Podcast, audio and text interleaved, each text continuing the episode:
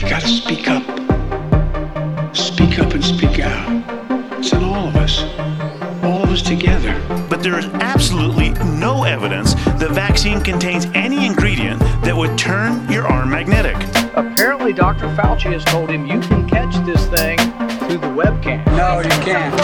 I'm not let you get in front of the car as I step on it. I'm only teasing. What are some of the ways people can make this next chapter even better? But I don't have the time to go through it all. I just want you to enjoy it over cocktails and dinner this evening. A once in a lifetime chance to start over. We actually have every intention to share the complete uh, totality of the counterproposal with you all. We'll just wait for the meeting to conclude to do that. But silence is complicity.